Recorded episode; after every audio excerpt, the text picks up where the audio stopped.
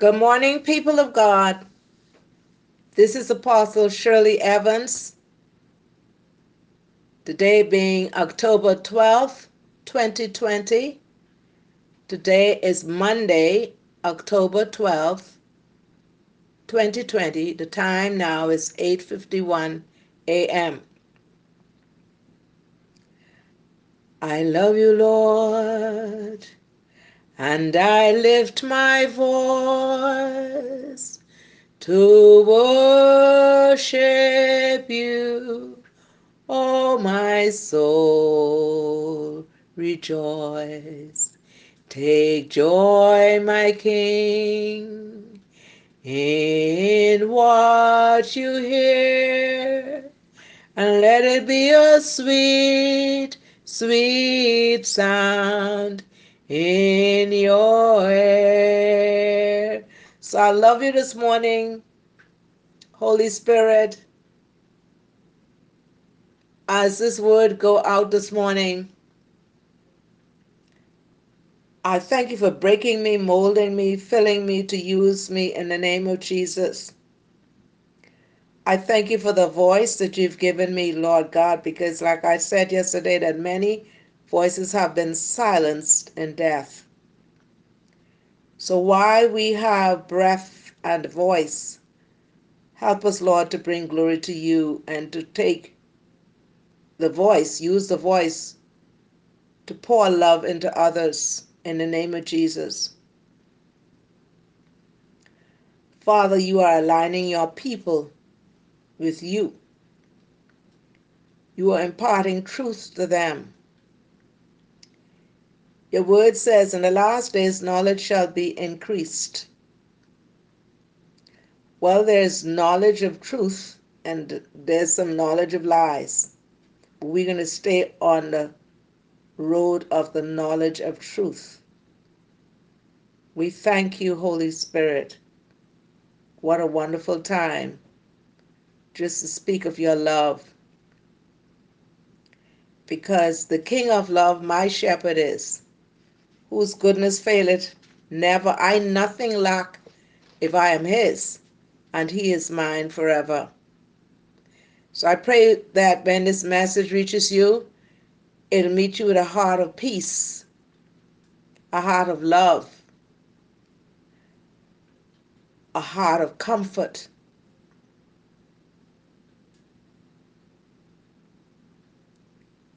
And that your mind will be so transformed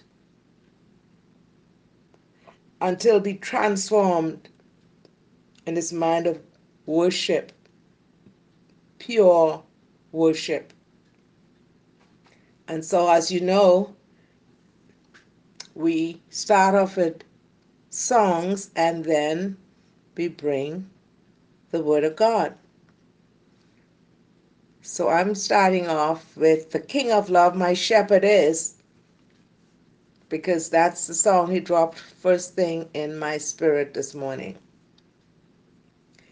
The King of Love, my shepherd is, whose goodness faileth never. I nothing lack if I am his and he is mine forever.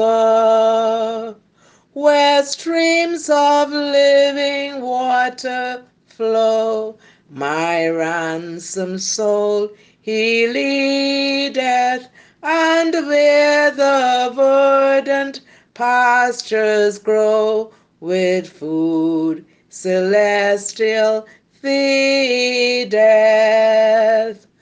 Perverse and foolish oft I strayed, but yet in love he sought me, and on his shoulder gently laid, and home rejoicing brought me. In death's dark vale I fear no ill, with thee, dear Lord, beside me.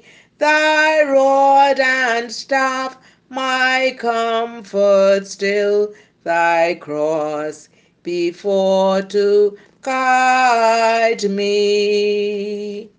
Thou spreads a table in my sight, thy unction grace bestow it, and oh, what transport of delight from thy pure chalice floweth.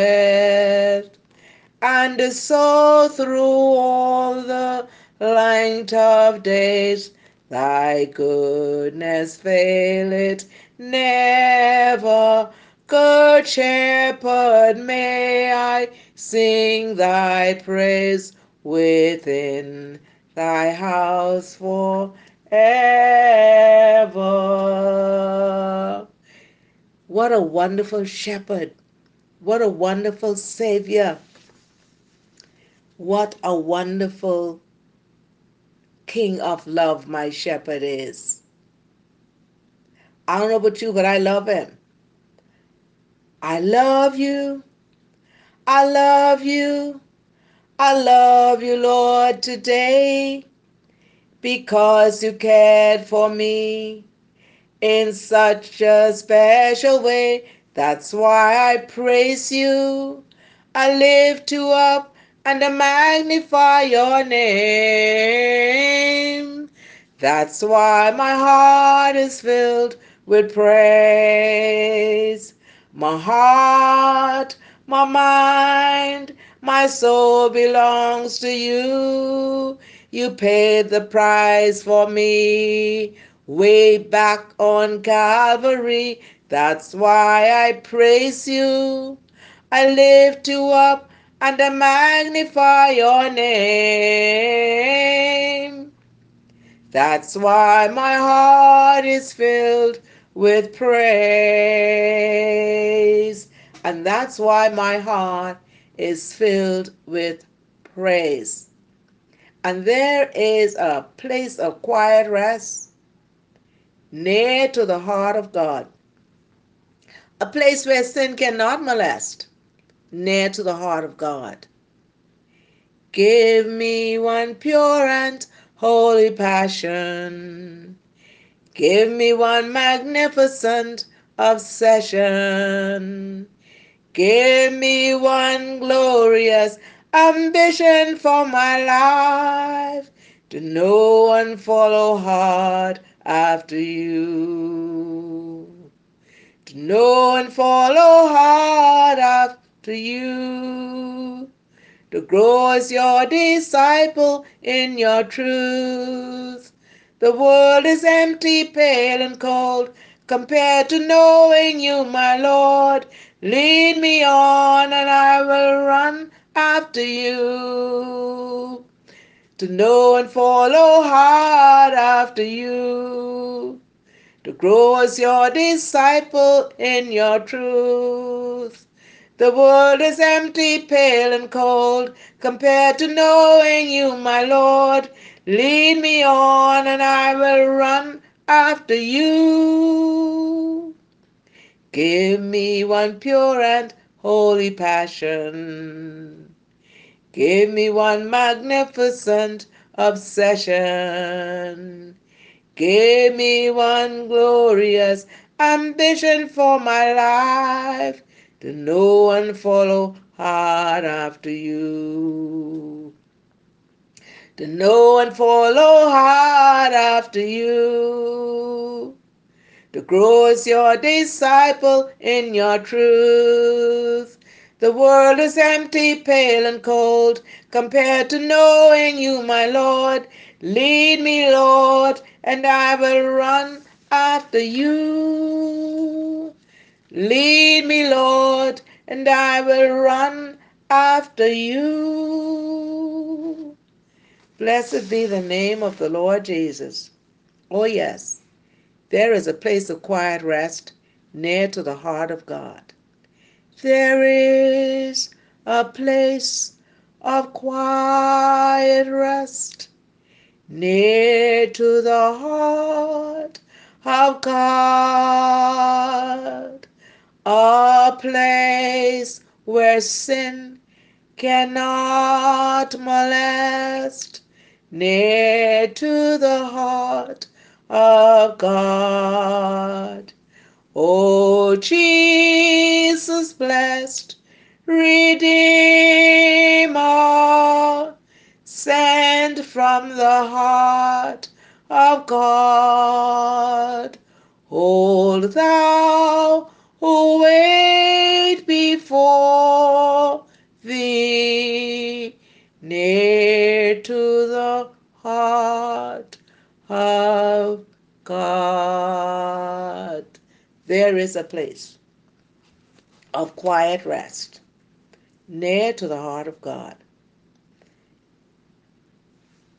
Yesterday, we continued with our message of being loose to love again. And we talked about the anointing the Lord. I'm sure most of us didn't know that. We always talk about, He anointed me, He anointed me. But we never realized when we pour our worship on Him, we are anointing Him. And that's what He desires. Today, we're going to speak about breaking the alabaster box.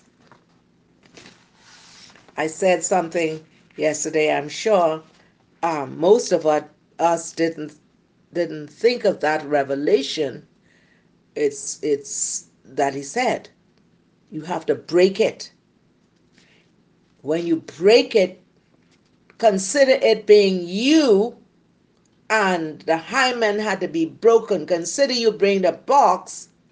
Consider you just think of you being the body just think of the Lord Jesus on the cross. His body had to be broken. He had to be, they, they passed him. Out, out of his side came the blood and water. You look at yourself. We are children of the Most High God. We are joint heirs with Him. And the Bible says Jesus suffered so arm yourself likewise that you too will suffer. That means you too would should want to reach that place of broken bread and poured out wine. If someone knock you, it hurts. But if someone beat you, it pains but yet it pleased the Lord to bruise him in Isaiah 53.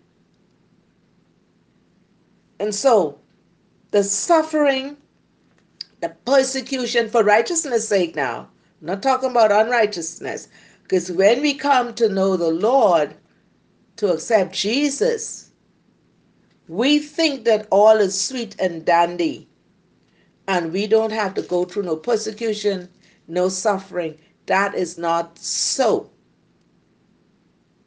The Bible says to know him in his suffering.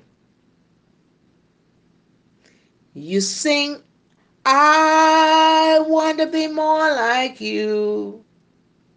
Jesus, I want to be more like you. I want to be a vessel you can use. I want to be more like you. Well, check the prophets of old. Check the God fearing people of old. They had to go through persecution, they had to go through suffering, they had to go through pain. And if we are joint heirs, we too will go through for righteousness' sake. And if nobody ever told you that, mark the scriptures because it speaks of it. So I'm saying, put yourself as that body, which will be crushed, which will be crushed by people speaking hurtful things to you. The Bible says some of us will be thrown into prison. Some of us would go before magistrates. We didn't do nothing.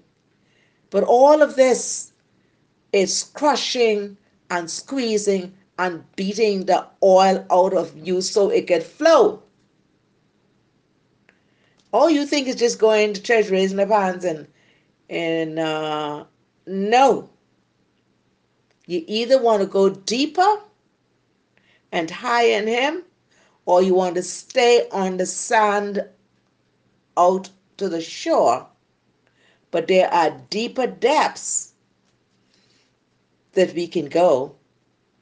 But to go to deeper depths, yes, you will be persecuted. Yes, you will go through pain. the pain sometimes will pierce very heart because it all depends on where the pain is coming from, who's piercing you. And there are times you want to give up. But no, no, he gives you the grace and he says you have to go through this. When we look at the life of the Apostle Paul, well, we're still reading his letters. And so he had to go through pain. He had to go through much suffering. And when we look at Jesus, we see suffering. But when we look at Jesus, we see glory. How do you expect the glory to be revealed in us if we do not go through the process? But if you draw back, then the worship that comes of you are not real. It's not pure. So the more you the more you go through trials, tests, persecution, it takes you to higher dimensions, deeper dimensions of worship, pure. And so here we are going to speak about breaking the alabaster box. Breaking the alabaster box. Ezekiel chapter 11, verse 19, 20, and 21 says, and I will give them one heart. Now remember, the box is the alabaster box, but there's something inside of the box. Like somebody gives you a gift, is a box. Beautiful ribbon on the outside. But then you have to open up that box. When you open it, then you're going to see the gift. And I will give them one heart and I will put a new spirit within you, and I will take the stony heart out of their flesh, and will give them a heart of flesh, that they may walk in my statutes and keep mine ordinances and do them, and they shall be my people, and I will be their God. So, people of God, this morning, that's the scripture, but I'm not finished. But as for them whose heart walketh after the heart of their detestable things and their abominations, I will recompense their own way upon their own heads, said the Lord. An undivided heart indicates a unanimous singleness of purpose. The Bible says a double minded man is unstable in all of his ways. An undivided heart indicates a unanimous singleness of purpose. No longer will God's people seek many gods. They will be content with God.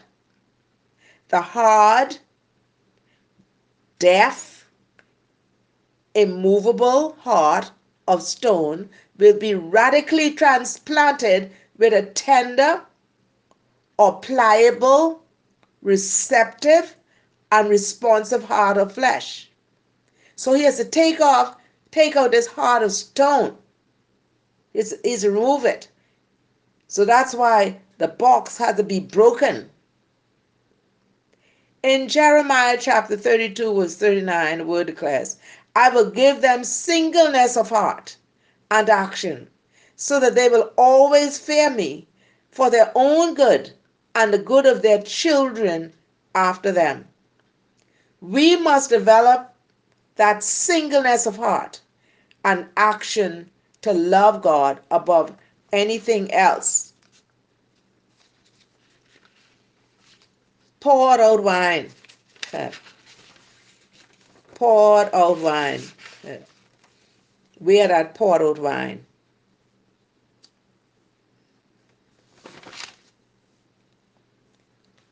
Well, let's go to First John chapter 12 and 3. I want to show you something. First John 12 and 3. Thank you, Jesus. First John. Hmm, no. No, not First John. John chapter 12. John chapter 12 and 3.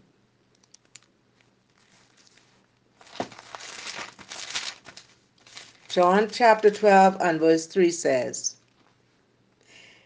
Then took Mary a pound of ointment of spikenard, very costly, and anointed the feet of Jesus, and wiped his feet with her hair, and the house was filled with the odor of the ointment. I told you about the the, the um, alabaster, the spikenard that was given to me. And trust me, when that was broken, I mean, for days and days and days, the sand was still in my house. It didn't stay in one room, it was spread in my house. Breaking the alabaster box.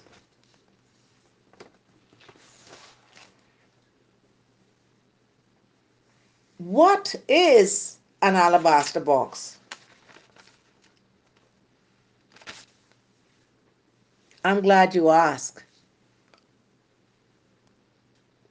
The dictionary describes it as a kind of white stone used for making statues and vases. What is a stone? A stone is the hard, non metallic material of which rocks are made. I saw some pictures yesterday of of of some stones. It was like I was like, "Oh God, you're so awesome!" I just saw them, the beauty in the stones. I saw the beauty in the rocks. I saw the beauty in the trees.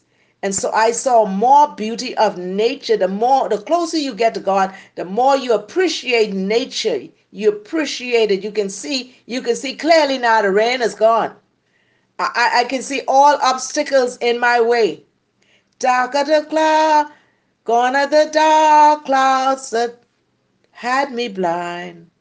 It's gonna be a bright, bright, sunshiny day. And so, therefore, when I was looking at it, I'd never seen such brightness and such beauty because because every day God is removing the scales for me to see clear, clearer. A heart of stone is a hard or unemotional personality. Now, I've met people like that. It's absolutely, you'd be like, they blank. You cannot describe them. A heart of stone is a hard or unemotional personality. So, a stony heart is a heart that does not forgive. It's adamant, like an adamant stone, hard and heartless, indifferent. An adamant heart is stubborn, it's unyielding, it's unbending. Hebrews 5 and 8 says, Jesus learned obedience in the things he suffered. Suffering brings out glory. The Bible says, after you've suffered for a while, the glory will be revealed in us. It will bring out true worship. The more you are broken, He takes you to another dimension of worship. Check David out. He had to hide from Saul, but aren't you reading his Psalms and singing his Psalms today, that's suffering. The more I went through persecution and the more I went through pain over and over, every time he took me to another dimension in my heart, sometimes I'm like, I wonder if I could go another step. Sometimes you mightn't say it, but, but you think it in your, in your thought. Is it worth it? Oh, yes, it's worth it. It's worth it. While David was running and hiding, hiding in caves from Saul. But look what God brought out of him worship. The sufferings cannot be compared with the glory that will be revealed in us. Cannot. Holiness is what I long for. We must get to the place if we want to get to that place, because it's a choice. We want to get to that place of wanting, yielding to be his broken bread and poured out wine. Broken bread and poured out wine. And yes, you will be rejected. And yes, you will suffer many things. Yes, you will.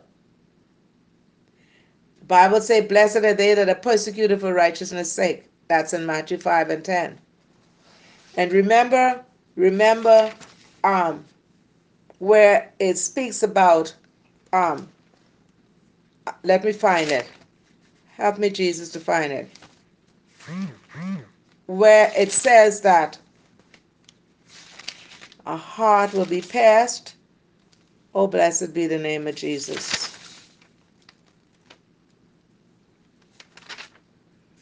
This is when when the prophet came in to speak about the dedication of of Jesus.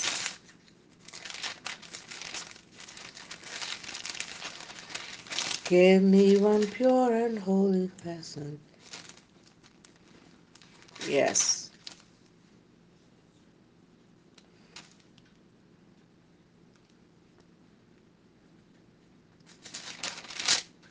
And when I find it, I'll let you know. Luke, up me, Lord. If you're not willing to be yielded, for your heart to be passed, then uh, you're not really, really ready to get to the next dimension. Where Zacharias was prophesying, and um, he was saying how, um, oh, blessed Lord, when I find it, I'll give it to you.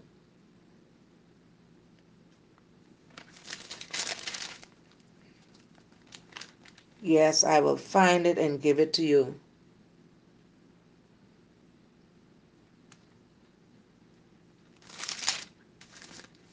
Nevertheless, I'm going to pass that because I didn't find it. But we're going to speak about, I said to you, there are times when your heart will be passed and passed by you never know who, passed by those close to you, passed by your own family, passed by people you don't know, passed by the people who you think gonna give you comfort. You run to the church, but yet you get passed there. And so God allows all of that to happen. So when it happens, you get so in the different dimensions of Him that you can discern the hearts of others. And when you discern the hearts of others, would you still love them? Would you still pour your love on them? We're talking about breaking the alabaster box. The second posture that we need in order to experience God in His fullness service permeated with worship, and a life committed to His Lordship. These postures correspond to our anointing Jesus, not only as prophet, but also as priest and king. When we anoint Jesus as priest in our lives, we recognize his goodness and we serve others through him as we offer him continual praise. When we anoint him as king, we honor and obey him as Lord and we worship him. Not because of anything specific that he has done, but because he is altogether worthy of our praise. The first posture was repentance. But as we develop our day to day relationship with him, we're not to be always crying on the altar, asking for forgiveness. Some people, every Sunday they go to church, they're at the altar crying, crying for forgiveness. At this point in our spiritual maturity, there should be some things that we've overcome. He's forgiven us, and we're not going back. We may have something new to ask for forgiveness for next week or next month, but it shouldn't be the same thing. As He raises us up, and He finds He finds that we're always willing to walk in obedience we are able to give him the priestly anointing as we stand beside him in service. John chapter 12, verse 1 to 2. It will help us to understand more about the ministry of the priestly anointing. Then, six days before the Passover, Jesus came to Bethany, where Lazarus was, who, he had, who had been dead, whom he had raised from the dead. There they made him a supper and Martha served, but Lazarus was one of those who sat at the table with him. In this passage, Jesus comes to Bethany, and here we find Lazarus at the table with him. Could you imagine? Could you imagine in our society this day? You heard of Sammy dying five weeks ago, and then you discover heard about this miracle, how how someone raised Sammy from the dead. And next thing you know, you hear that Sammy is sitting in someone's house, and that means everybody from all over Nassau is peeping and looking and trying to get a glimpse to see if this is real truth. That a dead living man is sitting at the table. Every newscaster, the Guardian, the Punch, and whatever the newspaper, and ZNS and all the other TV stations will be watching the gossip and say, You think that's true? Sitting at the table. Lazarus was dead, but now he is alive. I'm sure a lot of them in their heart they wanted to kill him. They wanted to bury him again because they, they, they of their unbelief. Because Jesus raised him. Many other people have come to see Lazarus. They have been talking about his resurrection and they've been trying to find out how it happened. Lazarus doesn't have anything to say. He don't need to say anything. He doesn't have to say nothing because he's a living witness. Let me note here that there are times when you don't have to say anything. You just walk out on your fate. You just live it out. There are times when you don't have to put a cross around your neck or Bible under your arm. All you have to do is live right, walk right, talk right, and let people see the glory of the Lord upon you. You can imagine the people in Bethany saying, Look at him. Look at him. Lazarus looks as if the glory of the Lord is upon him. They're so happy to see Lazarus to see a miracle. However, in the midst of the miracle that they see in Lazarus, they've forgotten about Jesus. How a lot of times we get a gift from Jesus and we are so taken over with the gift, we forget to give her. We forget to give the, the giver praise. They forgotten about Jesus. Jesus has come, but they are looking at Lazarus. Doesn't that sound familiar? Don't you often hear people say, Oh, did you see that woman get up and walk away from that walker? And did you hear his testimony or her testimony? That man was healed of cancer. That woman was healed of cancer. These things are good in themselves because we're to expect signs and wonders to occur. These signs will follow those who believe. Jesus said, Demons will come out in his name. Healings will take place in his name. Nevertheless, these things are never to take precedence over the worship that we are to give him. Because otherwise, you end up with people who worship miracles. So, a lot of people still worshiping miracles. They follow those who are able to cast out demons. They thought it's happening. It's happening so much, so much now. They forget Jesus. They're following the people. They follow those who are able to lay hands on the sick and restore them. They follow those who are able to give them a prophetic word. It's happening. It's happening. However, the giver is the one whom we need to seek out and worship, not the gift. He expects us not to, he expects us not to worship the one who is able to lay hands on us for healing.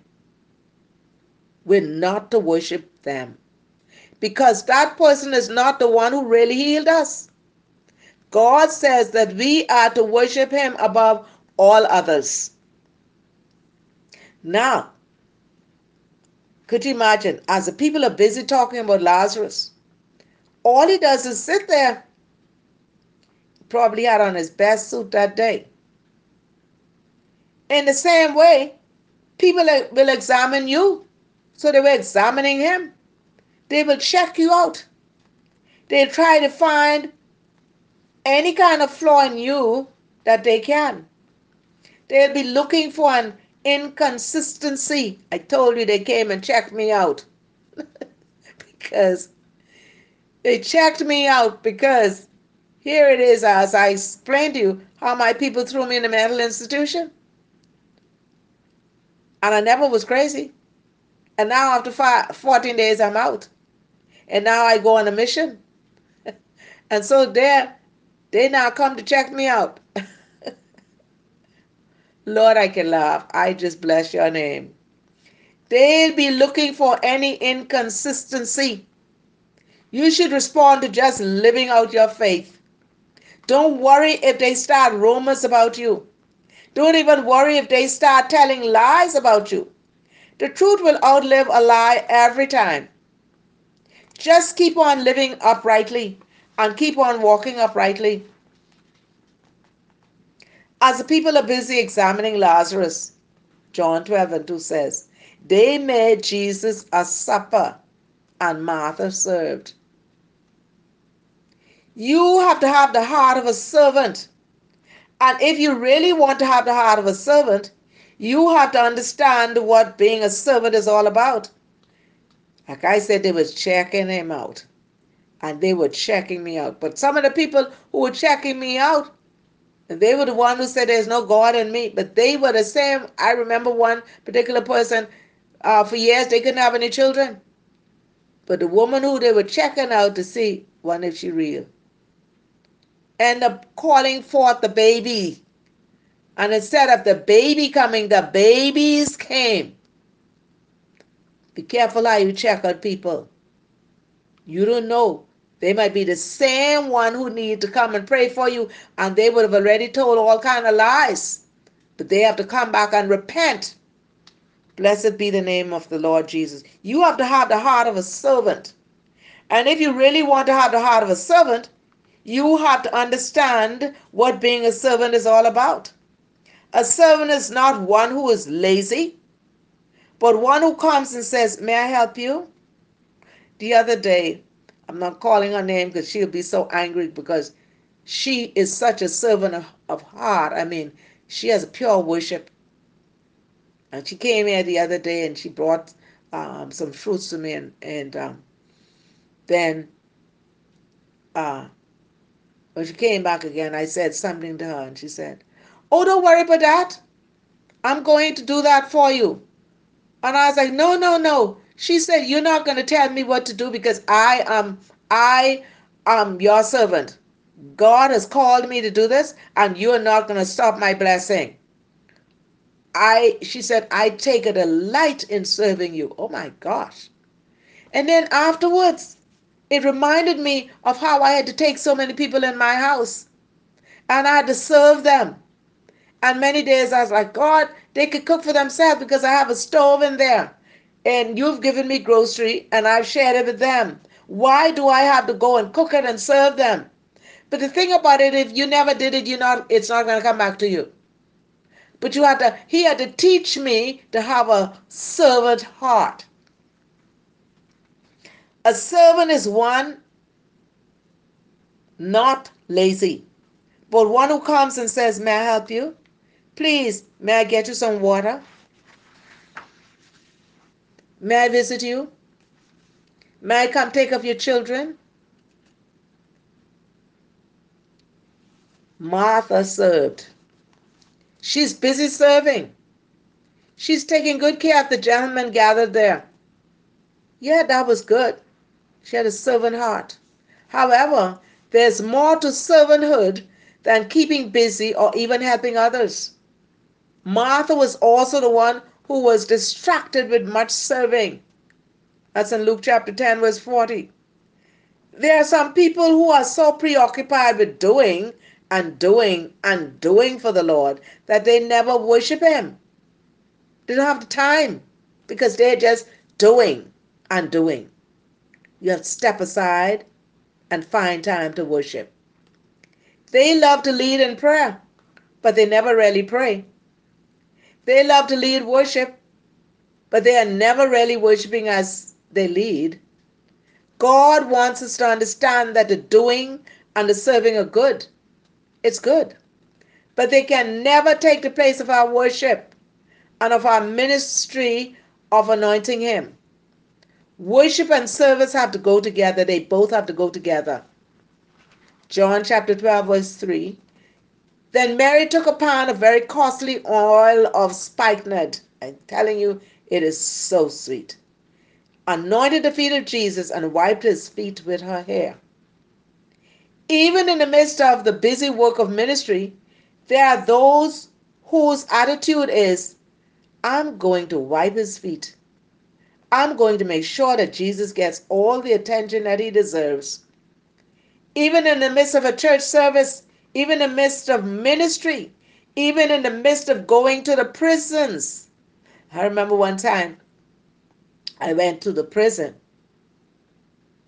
and I just happened to be with a group. But the only reason I was with the group was God wanted me to be. And soon I stepped in that in that area I, because I'm a worshiper, I, I, I was worshiping. And of course, they had to tell me, uh uh-uh, uh you know, certain things you can't do here. Well, I was worshiping, okay? And not breaking the law. And so the people who were waiting to go in, I was able to minister to everyone in them because you worship one, but when the light shines, it shines on every one of them. And I was able to go into that prison and as far as I'm concerned, I'm just along with the group. But the next thing I knew, they asked me to speak. When I and I got up to speak, as I got up to speak, the birds stood in the middle of the door and at attention. And I ministered, and next thing I knew, the Spirit of Lord took over my tongue, and I was speaking in Creole. Afterwards, I realized it was Creole. I was speaking in Creole and I was speaking in French. And one of the prisoners, he was ministering to her in that language because that was her language. And she wept like a baby. And so I meant, went to prison to, to minister to prisoners many, many, many, many times. I thank God for that. So, where were we? Even in the midst of a church service, even in the midst of ministry, even in the midst of going to, pris- to the prisons, even in the midst of visiting people in the hospital, I had two years of hospital ministry every day until the nurses knew me, until they would say, Come, come, come, come in intensive care. You just don't go into intensive care. You have to have a family there. But when they would see me, they'd come. come. I'd go in there and Jesus would heal the people. That was a time of hospital ministry. Do you know a lot of pastors don't want to go to the hospital? They can't bear to see the sick people. Well, I was one of them. I couldn't bear to see blood. And I was like, I have to go. Yeah, by the time God finished with you, you have a heart of compassion and you will go there. By the time he finished, you finish going through the crushing and crushing, he can pour the oil in you, out of you, to flow to the people for healing. Blessed be the name of, Je- of Jehovah. Even in the midst of bringing in the homeless. So here I was bringing the homeless here for years. And then bringing them in caused my family to say, she's crazy, we're going to get rid of her. Blessed be the name of Jesus.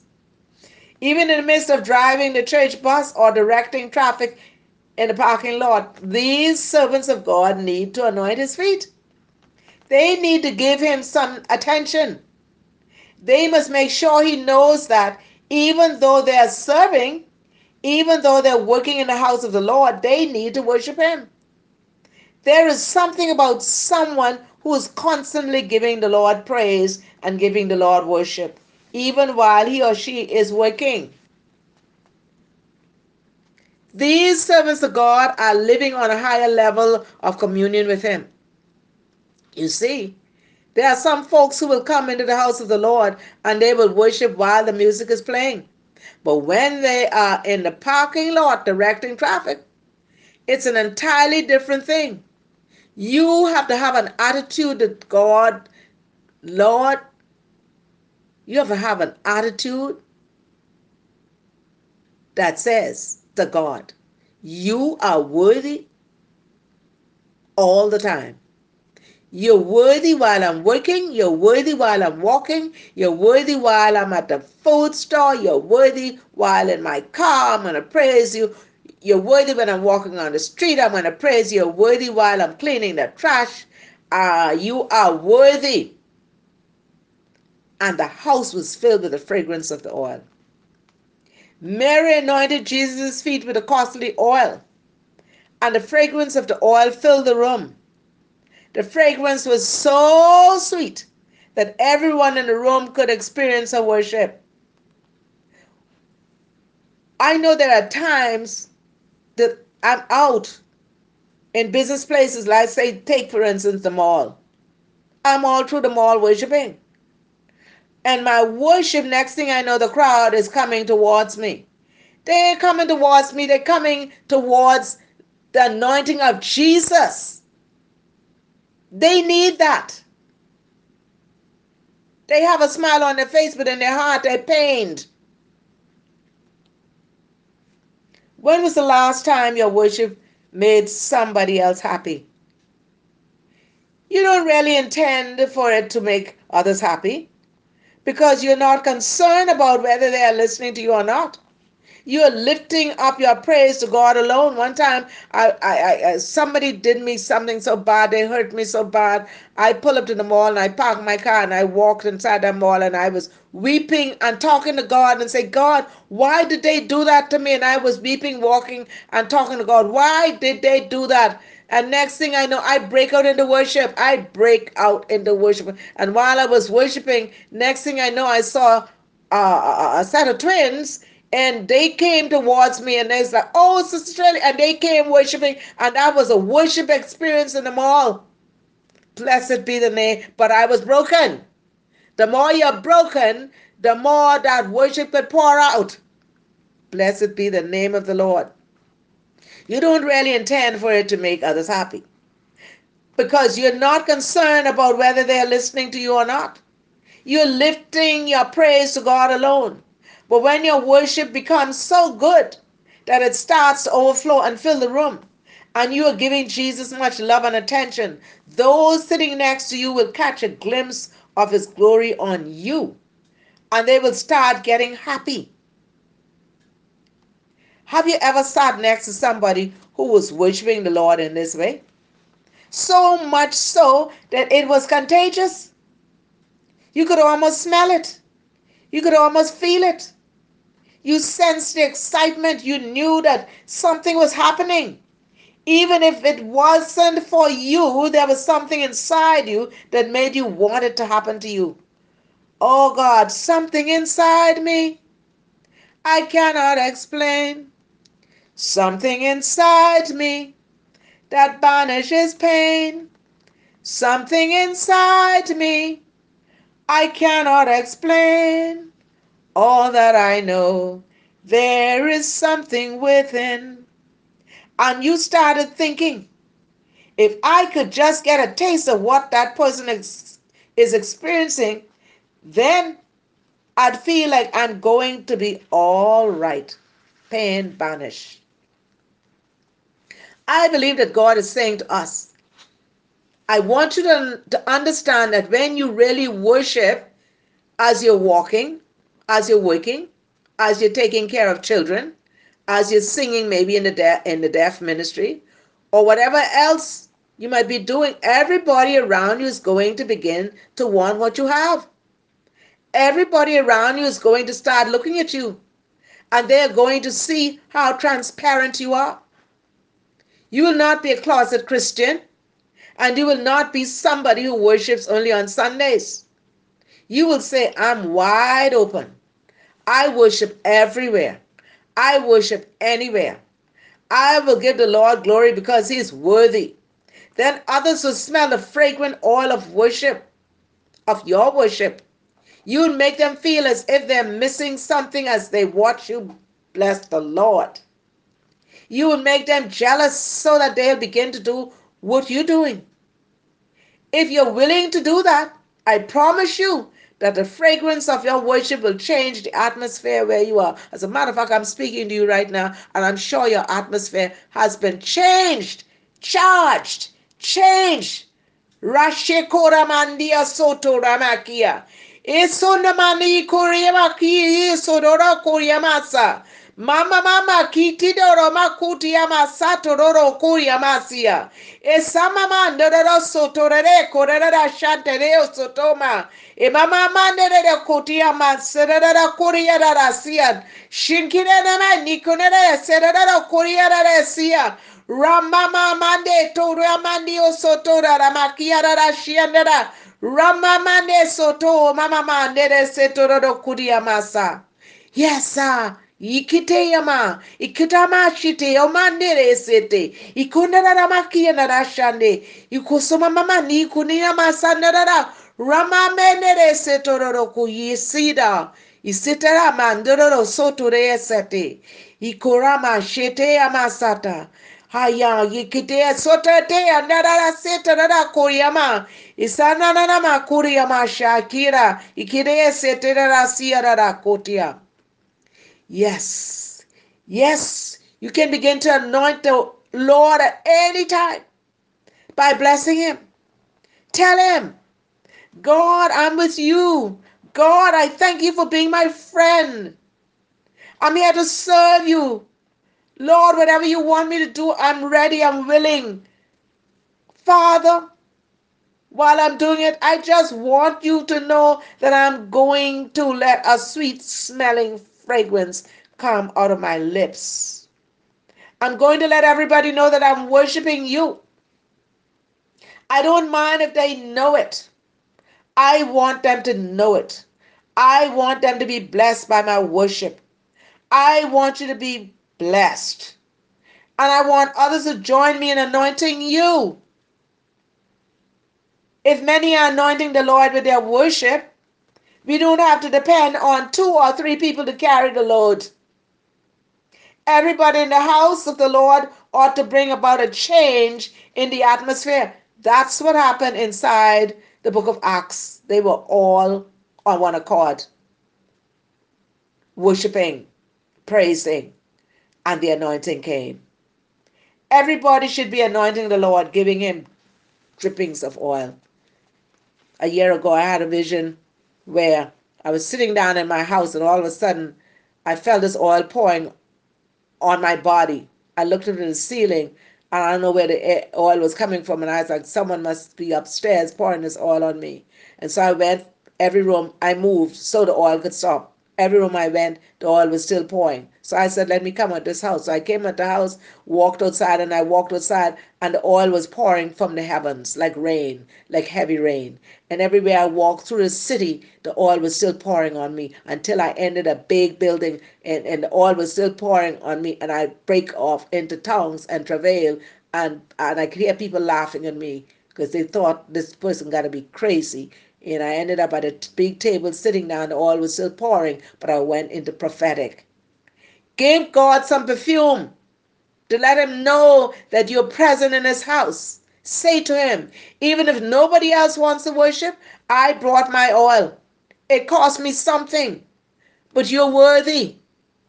Others can laugh at me while I'm worshiping, but I don't care.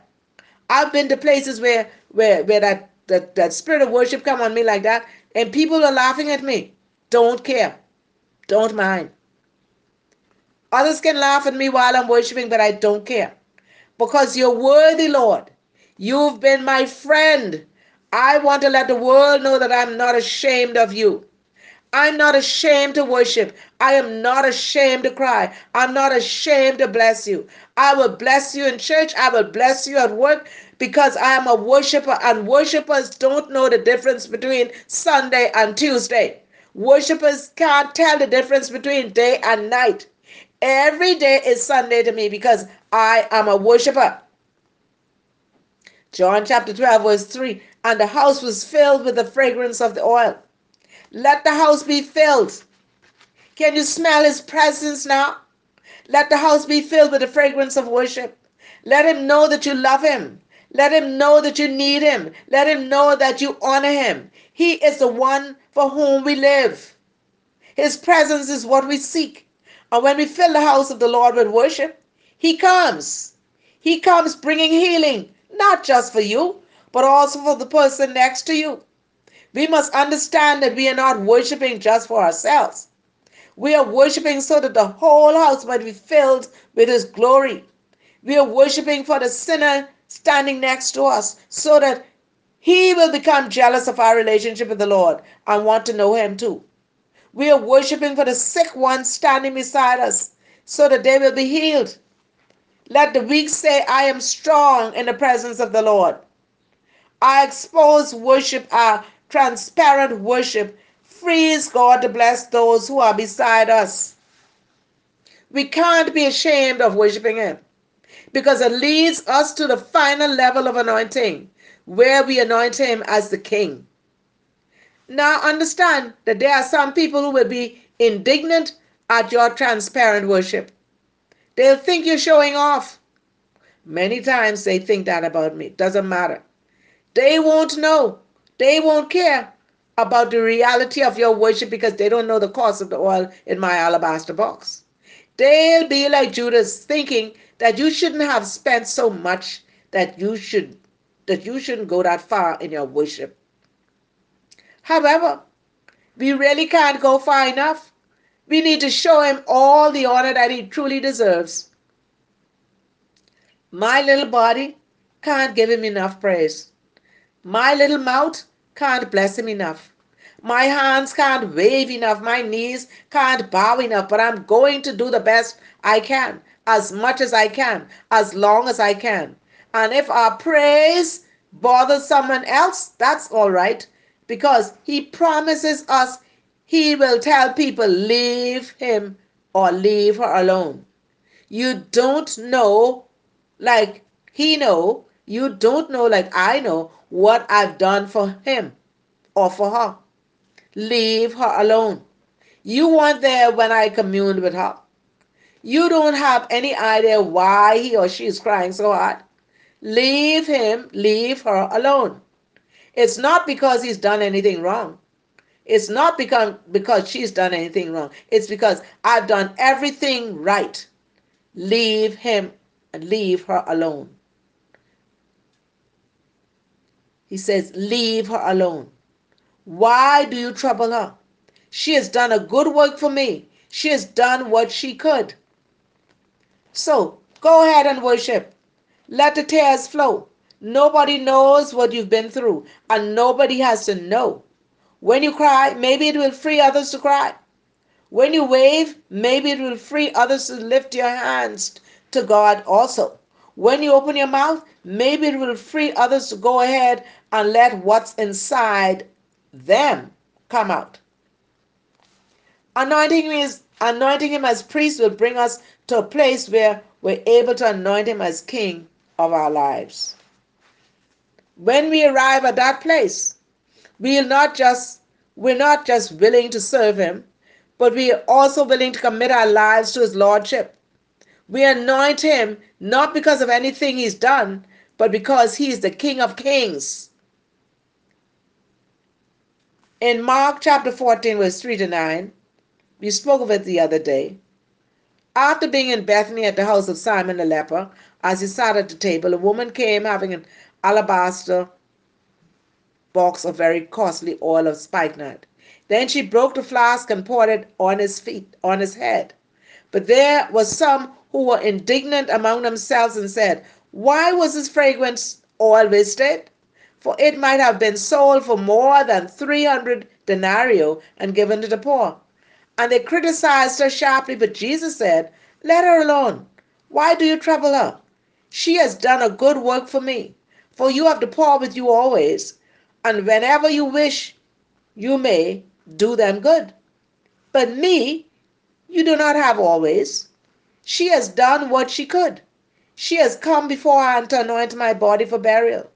Assuredly, I say to you, wherever this gospel is preached in the whole world, what this woman has done will also be told as a memorial to her. This woman comes to the house of Simon the leper in Bethany, where Jesus is having a meal and everybody watches as she breaks the alabaster box and pours oil on Jesus' head. The time has come when a little oil is not going to be enough. The Bible says that the woman took the box and broke it. When you break the box, there's something inside of it. It's a bottle with oil. So you have to break it so the bottle inside could be crushed so it could be poured out. So when we go through our brokenness and brokenness and brokenness, don't stop. Go to the point of being broken so the bottle inside could be crushed and the oil could pour out. Blessed be the name of the Lord. That means that she was not holding anything back anymore. Just let yourself go and worship. Just go through your brokenness and let that pure worship come out. Although her action, yes, and in its pain, but it's worth it. The songwriter says, It wasn't easy, but it was worth it. Although action foretold Jesus' coming crucifixion and served to anoint his body for burial, her heart was also anointing him as king because she recognized that he was altogether worthy of her love and honor. She held nothing back in her worship to him. The time has now come when you and I, too, have to break your alabaster box and let it all go you and your little conservative self. You and your little sophisticated self. You and your aristocratic self. You need to get place to that place and let it go. Let your box be broken. You are going to have to break loose and let go. Well, some things are happening now in this world. A lot of people are going to get to the place where they're going to be broken and they're going to be poured out. You're going to have to open up everything you've been holding on. You are going to have to open up everything you've been holding in. God has been too good to you for you to hold back now. I can hear Jesus saying, I deserve to hear your worship. I deserve to have it. I deserve to have it. You aren't coming just to anoint my feet now. You aren't coming just to anoint me because I pray for you. You're coming to anoint me even if I don't do anything else for you. You are coming to anoint me as the King of Kings because you know I'm worthy. You know there is nobody like me. You know that I am over you. You know that I'm the one you adore. I'm the one you live for. I'm the one you're committing your life to. I'm the one you will obey no matter what. If I say run, you'll run. If I say leap, you'll leap. If I say follow your faith, you're going to follow your faith because you're willing to crown me as king of your life. You know that when you're willing to rely on me and worship me as king, you're making a lifestyle commitment. You're making commitment not just as a praiser, but also as a worshiper. You're making commitment to worship me not just on Sunday, but every day. Worshippers walk right. Worshippers witness every chance they get. Worshippers are not ashamed. Worshippers stand in the gate. They stand in the gap. Worshippers pray for those who oppose them. Worshippers entrust themselves to God so completely that they're not merely involved, they're moving past involvement and on to commitment. There's a story about a man who ordered ham and eggs. I heard that story probably three times. The man was very hungry. And he was so glad when his order arrived that he told the waiter, I'm so thankful that this plate of ham and I am so thankful for this plate of, of, of ham and eggs. The waiter said to him, Yeah, but you need to know something. The chicken who laid the eggs so that you could eat got involved. But the pig was totally committed to your breakfast. Why? The pig gave his life. You can be involved and you can even lay a few eggs. But when you're committed, you lay down your life. Blessed be the name of the Lord. We need to say to the Lord, You've given me life, therefore I am no longer just going to be involved. King of my life, I crown you now. I want my life, not just my deeds, not just my words, not just my praise. I want my life to crown you King every day. I want my life itself to be praise to you. The time has come and God is not only looking for praises and worshippers, and He is looking for them, but He's also looking for those who will let their lives be praise, who will let their lives be a worshipful offering to Him. When this happens, you will be praising Him all the time. You'll be worshiping, worshiping Him all the time.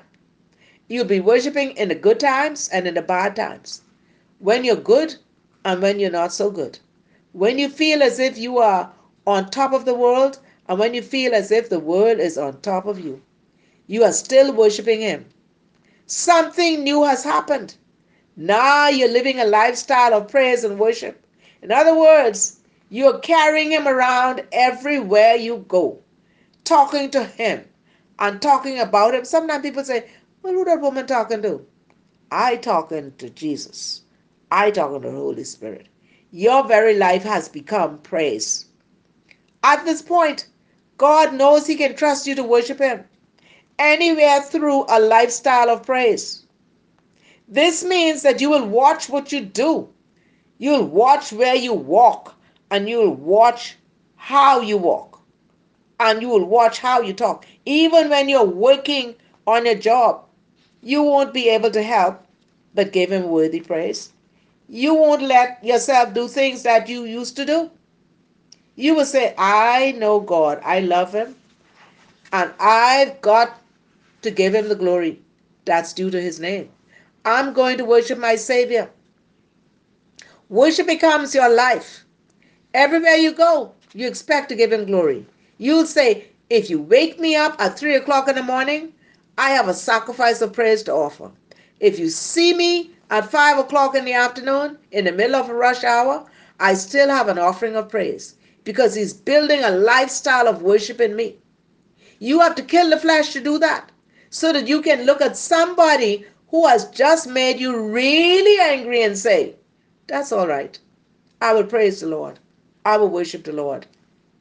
Having a lifestyle of praise means that you will give him a continual offering of worship, as the priest did in the tabernacle of David. That doesn't mean you'll necessarily walk around saying, Praise the Lord, hallelujah. You, let's, let me say this. A lot of religious people walk around saying that. Praise the Lord, hallelujah. Praise the Lord, hallelujah. It's good to praise the Lord, hallelujah. But you don't have to walk around continually saying that. You don't have to walk around continually saying, Praise the Lord, hallelujah. Thank you, Jesus, and glory all the time. You don't have to. But worship will always be in your mouth. It will always be there. It's like a spout. All you have to do is open your mouth and it comes out. God will be able to count on continual praise from you. You have become his ark of the covenant in the earth.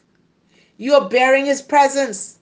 His presence in you has begun to flow. When people see you coming, they will see that you've been in his presence, that you are carrying his glory. When you have your hands lifted up to praise him, his glory will rest on your shoulders, as it rested with the ark of the covenant between the cherubims that lean over the top of the mercy seat. Let me repeat what I say. The glory of God will rest upon you.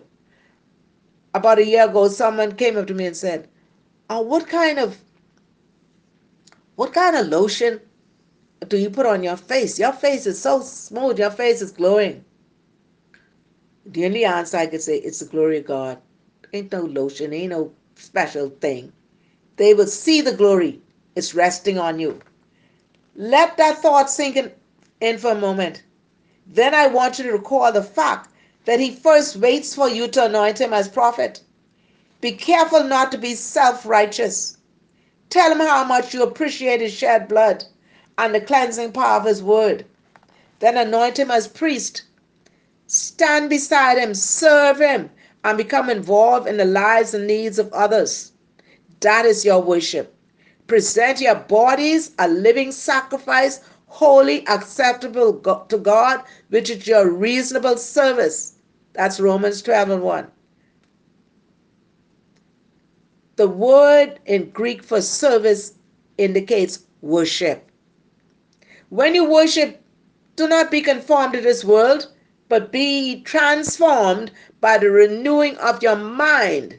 That means don't be what people expect you to be. Don't let them squeeze you into their mold.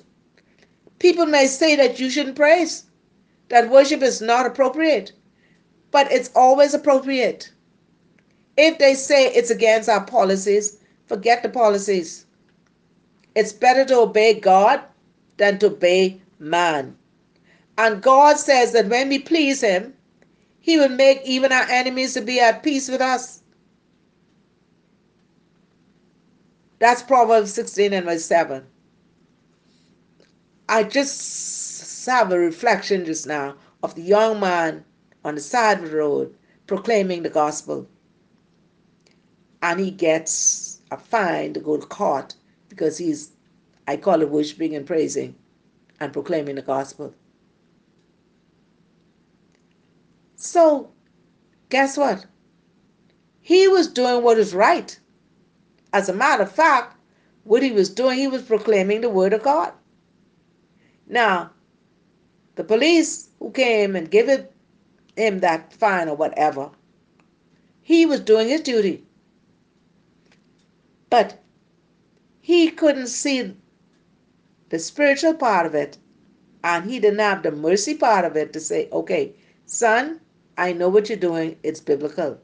But the law say you're supposed to have a mask on you when you're in the street. And I'm saying to you, the next time, make sure you do it. And it didn't have to reach as far as going to court. Blessed be the name of the Lord. I promise you, worshippers always win. Worshippers always win. So that young man never went to jail because worshippers always win. He'll break open a prison for a worshiper. He shut the mouth of a lion for a worshiper. Worship him in spirit and in truth. and crown him king of your life. God is looking for someone who wants his or her life to be a praise to him. I challenge you to break your alabaster box, break it, and begin to anoint the Lord. Anoint him as the prophet of your life. Anoint him as your high priest. Anoint him as your king. He's waiting for you. I urge you to let him hear your praise and feel your love. If you want your whole life to be a praise to God, then just tell him so. Present yourself to him. Open your mouth and anoint him with your worship. Let him know you are in the house. Let him know you are in the house. Tell him, Here I am, Lord. Thank you for forgiveness. Thank you for the new and living way. Thank you that you are not only able to consecrate me, but that you are also able to take me to a deeper place in you. Thank you, Lord. Break that box. Let him go. Break that box and let him in. Break that box of your heart and let him in. Go all the way in and love him for who he is. He's listening for your praise and worship. So start right now. Every day you owe him some time just to make love to him. Find a song. Find some words. Find something from your spirit to let him know that he is the king of your life, that he is the forgiving one, that He is the priest that you depend on. Let Him know how much you love Him. And while you're doing that, I promise you, you won't be able to bring any reproach on His name. You'll be able to walk even more closely to Him. Just a closer walk with Thee. Granted, Jesus is my plea. Daily walking close to thee. Let it be, dear Lord, let it be just a closer walk with him. You'll be able to see him even more clearly than before. And as you worship with others, you will, you will experience glory in unity. So, Father, help us. I am weak, but thou art strong. Jesus, keep me from all harm. I'll be satisfied as long. Let me walk dear Lord, close to thee. Just a closer walk with thee. Granted, Jesus is my plea. Daily walking close to thee, let it be Dear Lord, let it be. In this world of toils and snares, if I falter, Lord, who cares? None but you my burden bears. None but you, dear Lord, none but thee. Just a closer walk with thee. Granted, Jesus is my plea. Daily walking close to thee. Let it be, dear Lord, let it be. And now that we've broken our alabaster box, and now that we have poured it on him, now the glory in unity because now you're anointed with Him. Oh, blessed be the name of Jesus. Now you can have the perfection of worship. Now that you can have the reflection of glory. And so, Father, in the name of Jesus, we thank you for your word this morning, Holy Spirit. May we apply the words to our heart. May we, may we not be just hearers of the word, but may we be doers of the word. Father, I thank you for your grace and your love and your mercy. Cover us with your grace and your mercy today, Father, in the name of Jesus. Help us to let our light shine in the world so others can see you and glorify you. And Father, I pray that the people who will get this word today may find their, their peace still there. May the peace of God that passeth all understanding continue to guard your heart and mind through Jesus Christ. I love you. This is Apostle Shirley Evans saying, Stay safe, stay safe. Continue to pour your love out to others. I love you. Have a blessed day in the Lord.